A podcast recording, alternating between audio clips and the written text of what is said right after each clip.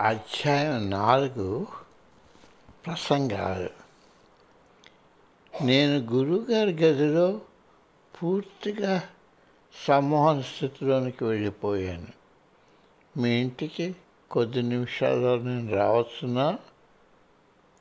University నుండి మైలు నలభై మీ కిలోమీటర్ల పైన ఉందని అక్కడికి చేరడానికి కొంత సమయం పడుతుంది కాబట్టి కొంచెం సమయం ఇవ్వమని నేను కోరాను.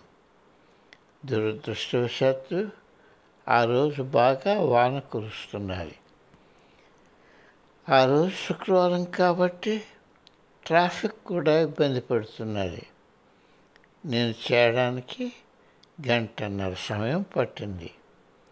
ఆ మధ్యలో నా సెక్రటరీ విన్నీని వేగరం ఇది చేరి ఆయన రిసీవ్ చేసుకోమన్నారు ఆయన మా ఇంటికి వేగం చేరాలన్న ఆతురతో తనతో కొంతమంది ఫ్యాన్స్ రహస్యంగా ఫోటో తీసే ఫోటోగ్రాఫర్లు కూడా తనతో మెల్లిగా ఇంటికి అనుసరిస్తున్నారని ఆయన చూసుకోలేదు.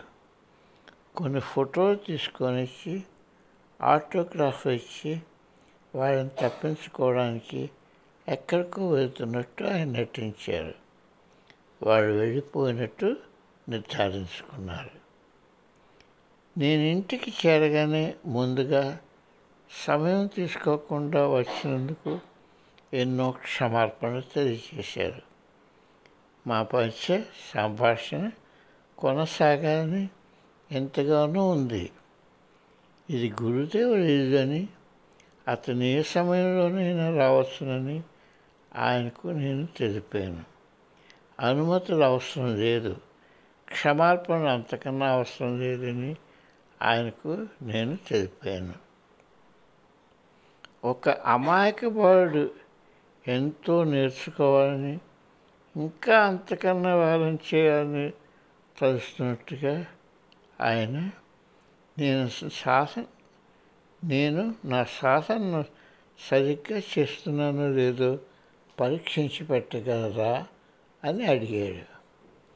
అతను నిజంగా ఎంతో వేగంగా నేర్చుకోగలిగే వ్యక్తి. ఆ రోజు ఆయనకు మరికొన్ని ఉన్నత సాధనలు చూపాను.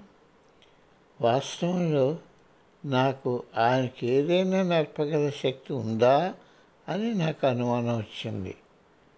అగ్ని తాటిపాకను కాల్చి మింగివేసినట్టు ఆయన అన్ని బోధనలు ఆక్రమింపు చేసుకొని వంట పట్టేటట్టు చేసుకున్న వ్యక్తి నేను ఆయనకి చెప్పడం ఏంటి గురుదేవులు నన్ను పరీక్షిస్తున్నారా?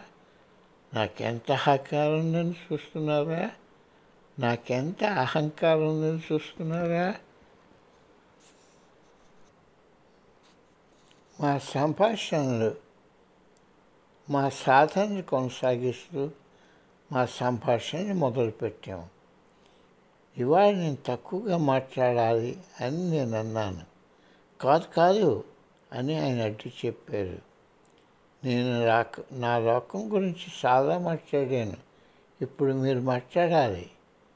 ఇద్దరం ఒకరికొకరు మర్యాద చూపుతూ ఎవరు దీనిలో విజయులవుతారో చూస్తున్నాము. మొదట గురువుగారు ఎలా జీవించారు? గురుదేవుడు నాకు బెంగాలీ బాబా గురించి ఏమి చెప్పారో మేము మాట్లాడుకున్నాం. తను ఎల్లప్పుడూ living with Himalayan masters autobiography yogi పుస్తకాలు తనతో ఎల్లప్పుడూ ఉంచుకుంటానని ఆధ్యాత్మికపై మొగ్గు చూపుతున్న పరిచయస్తులకు స్నేహితులకు వాటిని పంచుతుంటానని ఆయన నాకు చెప్పారు. అలాగ తను ఇచ్చిన స్నేహితుల్లో ఒకరు ఆయన్ని కలుసుకోవాలని ప్రయత్నిస్తూ ఆఖరికి ఆయన్ని డార్జిలింగ్లో కలిశారని తెలిపారు. దక్షిణ భారతదేశంలో మంచి పేరున్న ఆ నటి మాధవి. ఆయన కలియగానే ఆయన చెప్పిన దానికి విషయం కొన్ని వారాల క్రితమే తనతో ఒక శిష్యుడు ఉన్నారని అతన్ని ఆమె వివాహం ఆడాలని ఆమెకు ఆదేశం ఇచ్చారు. వారిద్దరూ వివాహం చేసుకొని తమ ముగ్గురు కుమార్తెలతో ఇప్పుడు అమెరికాలో హాయిగా జీవితం కొనసాగిస్తున్నారు.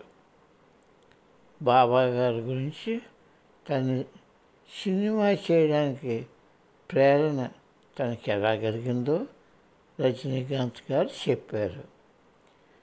పరమహంస యోగానంద్ గారు భవిష్యత్తులో ఎవరో వ్యక్తి మహావతార్ బాబాజీ గురించి ప్రజలకు ఎరుకపరుస్తారని జోష్యం చెప్పినట్టు ఆయన భావించానని చెప్పారు.